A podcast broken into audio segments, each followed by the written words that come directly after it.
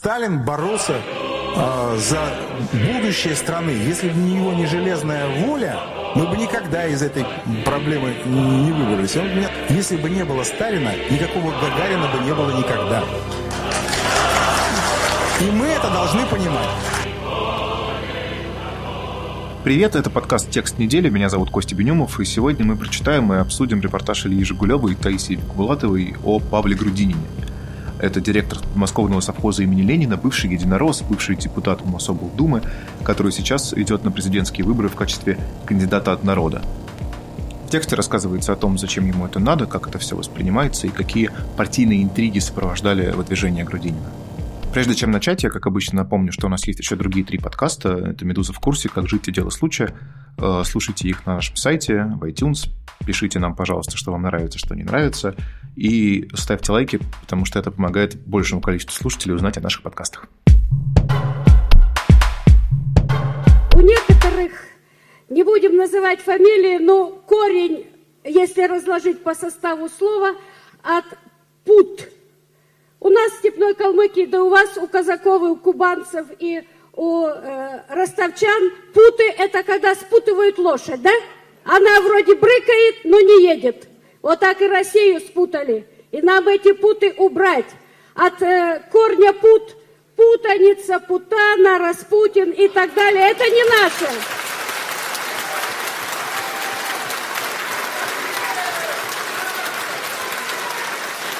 А вот а вот Павлу Николаевичу судьба дала такую фамилию от слова «грудь». Милые женщины, вашей грудью была вскормлена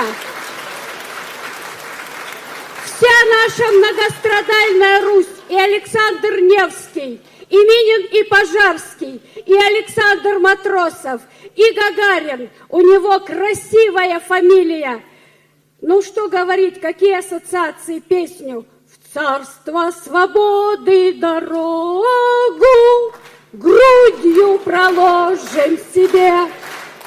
И много, много всяких песен, и на груди его светилась медаль за город Будапешт и так далее. И все это звучит не пошло, как показывают нынешнее телевидение, это выступление второго секретаря Республиканского комитета КПРФ по Калмыкии Людмилы Балаклеец. Обладатель красивой фамилии в это время сидел с поставленным на сцене столом в полутора метрах от оратора.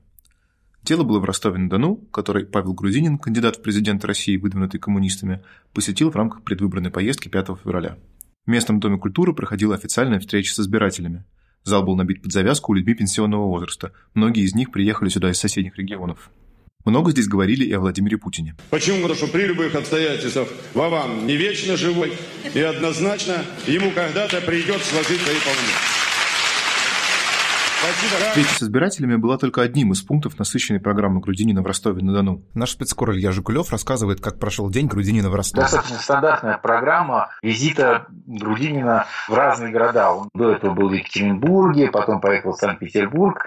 А, программа а, не сильно вот э, отличается. Обычно это заезд куда-нибудь на какой-нибудь завод, встреча с сотрудниками завода, потом какая-нибудь небольшая пресс-конференция – и потом э, сбор э, с так сказать, э, с избирателями. Встреча с избирателями – это обычно встреча с активом КПРФ, потому что всех избирателей обычно приглашает со всех регионов. Вот, э, вот в этом как раз и есть вся поддержка, э, ну, важ, важная часть поддержки КПРФ, э, вот это организационная, что грузинам не надо набирать где-то сторонников искать. Они все уже собраны, и в основном все вот в ДК, то, что я видел в ДК в Ростове-на-Дону, это был, был именно актив со всех со, со всего э, региона, то есть не только Ростовская область, да, там это было и Адыгея, э, это весь, весь Южный федеральный округ, я так понимаю.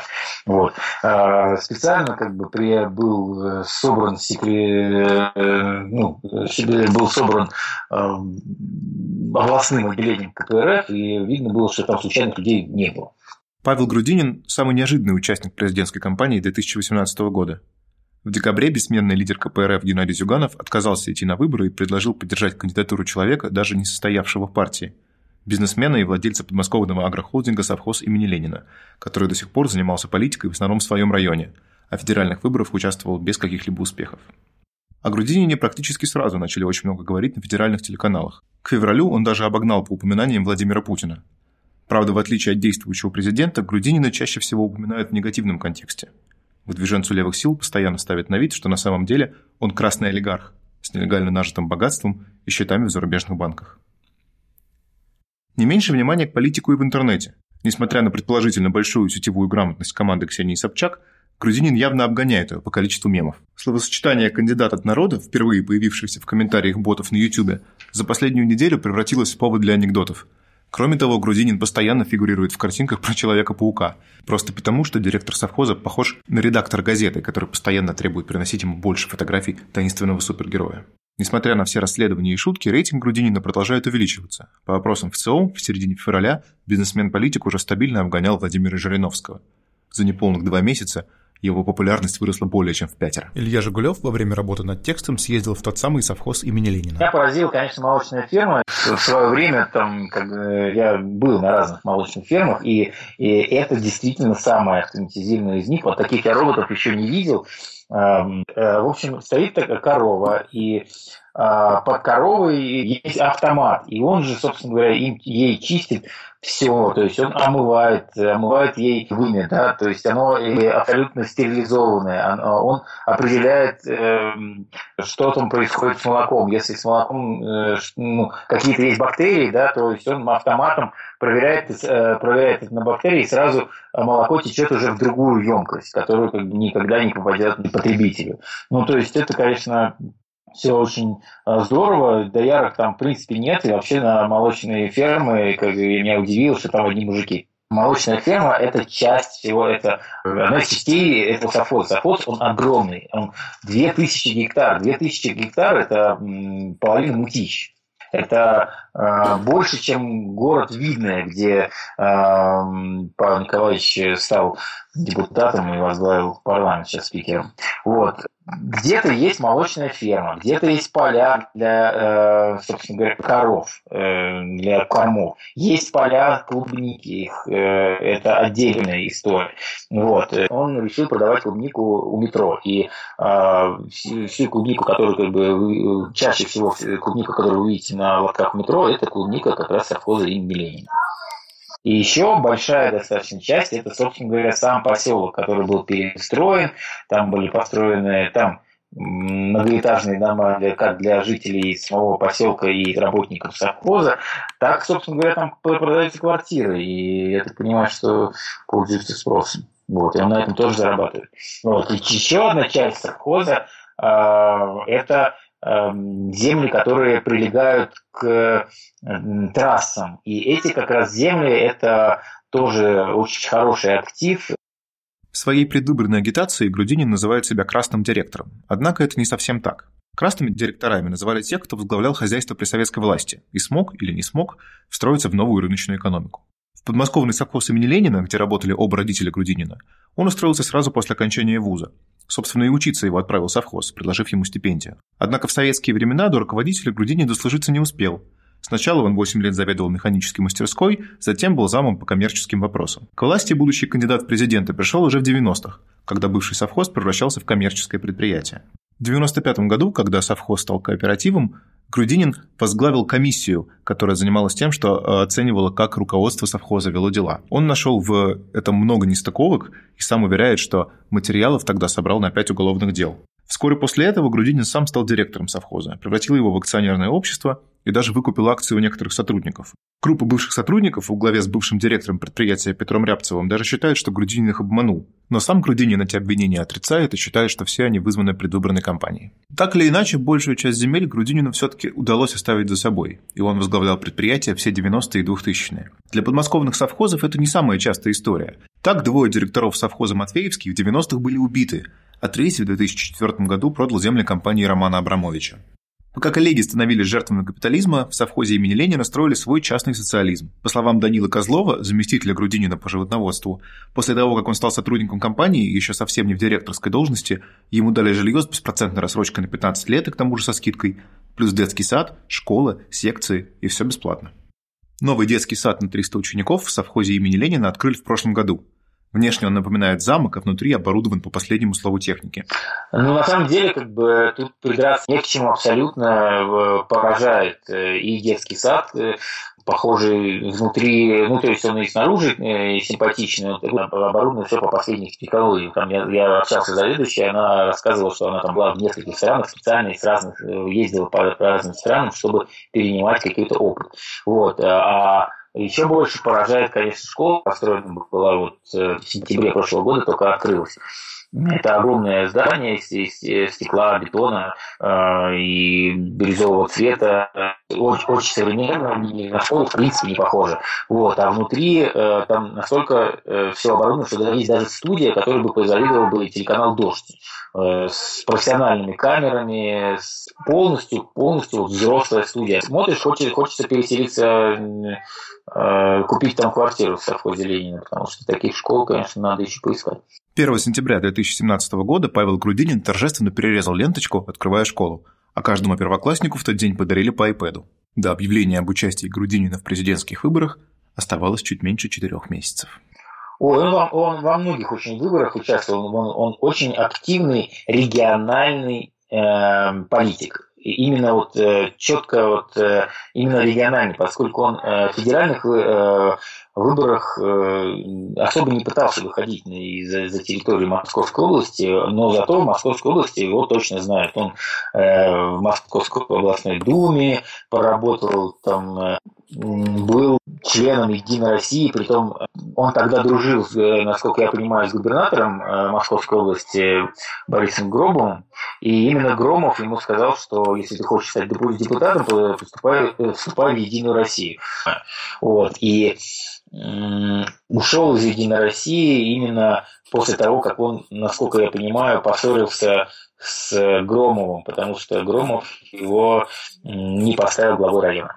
Порвав с партией власти, Грудинин подружился с коммунистами, но на выборах у него сразу начались проблемы.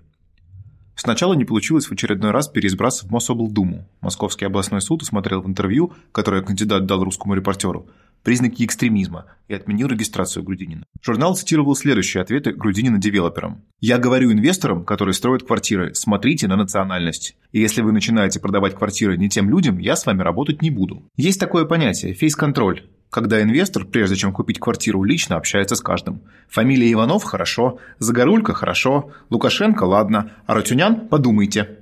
Пусть даже у вас будет меньше денег. Через год с небольшим, в декабре 2012-го, уже Московский Савеловский районный суд признал весь текст главы, в которой фигурировала эта цитата, несоответствующим действительности. А еще через год с небольшим, в феврале 2014-го, уже Верховный суд обязал коллег из Московской области рассмотреть дело об отмене регистрации Грудинина заново. Но этого до сих пор не произошло. Судебные проволочки помешали Грудинину баллотироваться в депутаты Ленинского района. В 2013-м коммунисты подумали выдвинуть его кандидатом в губернатора Подмосковья, но так и не решились. Следующие две свои кампании, в Госдуму и Московскую областную думу в 2016-м, Грудинин тоже проиграл. В своем одномандатном округе на федеральных выборах набрал всего 13%. Наконец, в 2017 году бизнесмен участвовал аж в трех выборах, баллотируясь в три районных совета депутатов, и в одних победил. Сейчас Павел Грудинин – председатель Совета депутатов города Видное. На выборах в Видном Грудинина мочили, утверждает Олег Молчанов, политический юрист, работавший с командой кандидата на тех выборах. Но это не помогло. Молчанов вспоминает директора совхоза как комфортного заказчика, который в мелочи не лезет и людям доверяет. На выборах, по словам политолога, Грудинин вел себя по-простому. На встрече по Видному ходил пешком, без охранников, рассказывает он. Машина есть Lexus, не новый, водит сам. Охрана у Грудинина появилась, когда он уже пошел в президенты. Его опекает заместитель начальника личной охраны лидера КПРФ Геннадия Зюганова, участник патриотического движения «Царский крест» Николай Мишустин. К окружающим кандидату чужим людям он относится с недоверием. Так, корреспонденту «Медузы» он сообщил, что вопросы издания Грудинину надо проверить. «Мы знаем, вы токсичны», – добавил Мишустин. Охранник объяснил, что недолюбливает «Медузу» как противник фильма «Матильда» и ювенальной юстиции. Еще летом 2017 года казалось, что президентская кампания пройдет в КПРФ по привычному сценарию. Кандидатуру Зюганова предложили руководители первичных организаций, лидер партии дал дежурный ответ, что все решит съезд, но сразу несколько источников «Медузы» уверяют, что Зюганов на самом деле сомневался и не хотел выдвигаться сам. Об этом более подробно расскажет наш спецкор Таисия Бекбулатова. КПРФ официально выдвинула Павла Грудинина в президент в результате съезда, хотя разговоры об этом пошли несколько раньше. А больше всего мне понравилась фраза одного из моих собеседников, близких к партии, в связи с этими событиями. Он сказал, что в начале декабря было одно из совещаний, связанных с партией, и Грудинин сидел там с таким самодовольным видом, что стало понятно, что его выдвинут в президенты. В партии это было решение Зюганова, то есть потом это обсуждалось в том числе в администрации президента, но изначально в КПРФ стало это известно именно благодаря Геннадию Зюганову, который активно тащил Грудинина в кандидаты, хотя изначально там обсуждалось несколько кандидатур – Афонин, Клычков, Левченко и другие люди, все они были в списке тех, кто обсуждался на должность кандидата. КПРФ все в основном решается благодаря мнению вождя, то есть Геннадия Зюганова, и тот достаточно жестко его тащил в кандидаты. В Кремле при этом хотели видеть в бюллетене именно Зюганова. По словам близкого к политику собеседника «Медузы», незадолго до съезда КПРФ лидер партии встретился с главой внутриполитического блока администрации президента Сергеем Кириенко и поставил ему условия обеспечить второе место. Кириенко ответил на это, что президент поручил проводить выборы по-честному и начал интересоваться у Зюганова, каким он видит будущее партии и сможет ли КПРФ встроиться в двухпартийную систему. Зиганов, утверждает собеседник «Медузы», покинул встречу в бешенстве. На выборы он твердо решил не ходить. Зюганов не хотел идти, судя по словам наших собеседников, потому что после того, как начали выдвигаться кандидаты, он понял, что вряд ли он займет второе место, а для него это был бы позор и окончание карьеры весьма некрасивое. В частности, очень не нравилось движение Ксении Собчак, он считал это цирком, и нужен был человек на замену, который бы соответствовал нескольким критериям. Во-первых, это должен был быть не совсем позорный кандидат, скажем так, который наберет относительно там, приличное количество голосов. А во-вторых, этот кандидат не должен был быть конкурентом самому Зюганову и не должен был быть претендентом на должности главы в партии. Давно, достаточно давно уже известно, что Зюганов в довольно скором времени может покинуть как бы пост, скажем так, вождя партии. Все это время идет такая неофициальная конкуренция, скажем так, за это место. И Грудин в этом плане был достаточно удобен тем, что он нейтральная фигура, он не член партии. Еще до съезда КПРФ Грудинин успел победить в праймерис, который месяц проводил в интернете «Левый фронт». Движение собиралось выбрать подлинного народного лидера народным же голосованием и предложить его коммунистам. Участвовали в голосовании советник президента Сергей Глазьев, писатель Захар Прилепин, депутаты КПРФ Сергей Шаргунов и Валерий Рашкин. Был там у Зюганов, но не попал даже в пятерку. Во втором туре Грудинин получил более 58% голосов, опередив экономиста Юрия Болдырева, в далеком прошлом сооснователя партии «Яблок». Лидер Левого фронта Сергей Удальцов рассказывает, что о построенном в совхозе имени Ленина социализме слышал с конца 2000-х но сам познакомился с Грудининым только в ноябре 17-го, ближе к концу праймерис. Тогда, по словам Удальцова, бизнесмен говорил о выборах аккуратно и осторожно. Зато сам Удальцов активно агитировал Зюганова поддержать Грудинина и до сих пор продолжает деятельно участвовать в его кампании. Поддерживает Грудинина и проигравший ему Болдырев. По его словам, объяснить электорату, как важна его собственная деятельность в сфере экологии, было бы трудно, а у Грудинина все наглядно. Он не идеален, но реально умеет сопротивляться, говорит Болдырев. Колхозник со стратегическим государственным мышлением. КПРФ официально выдвинула Грудинина в президенты 22 декабря, и о нем сразу стали говорить по телевизору. Причем поначалу в благожелательно нейтральном режиме. В пример можно привести очень спокойное интервью с Владимиром Соловьевым. Я довольно давно веду политические передачи, наблюдаю за политическим ландшафтом России – Геннадий Андреевич Жиганов, один из самых известных российских политиков, уже не в первый раз э, меня удивляет. Первый раз это было в 96 году, когда Геннадий Андреевич принял потрясающее по неэгоистичности решение и сохранил страну от э, кровавой гражданской войны. Хотя, конечно, многие его подбивали к тому, чтобы он шел до конца.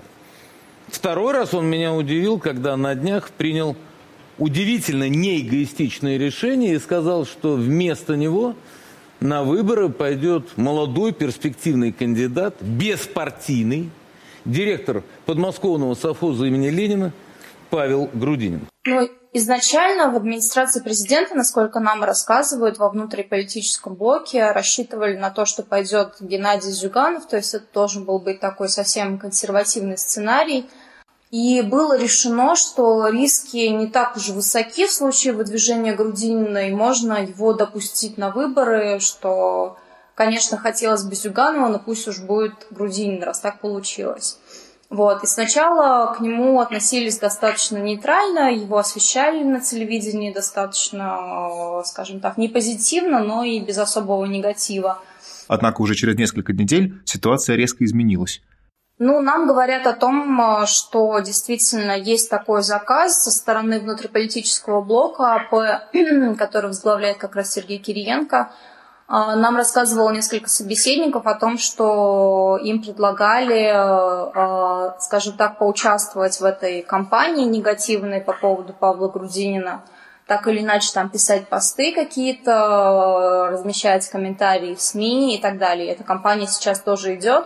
Сам Грудинин уклончиво отвечает на вопрос, зачем ему большая политика, выходящая далеко за пределы его совхоза, и что он намеревается делать с полученным опытом дальше. Бизнесмен утверждает, что не собирается создавать свою партию. Один из возможных вариантов политического будущего Грудинина, по словам собеседников «Медузы», участие в губернаторских выборах Московской области, которые должны состояться в сентябре 2018 года. Политтехнолог Олег Молчанов утверждает, что такой вариант обсуждался еще до президентской кампании. Он самый сильный соперник Андрея Воробьева, уверен Молчанов. Что будет дальше, зависит от схода президентских выборов.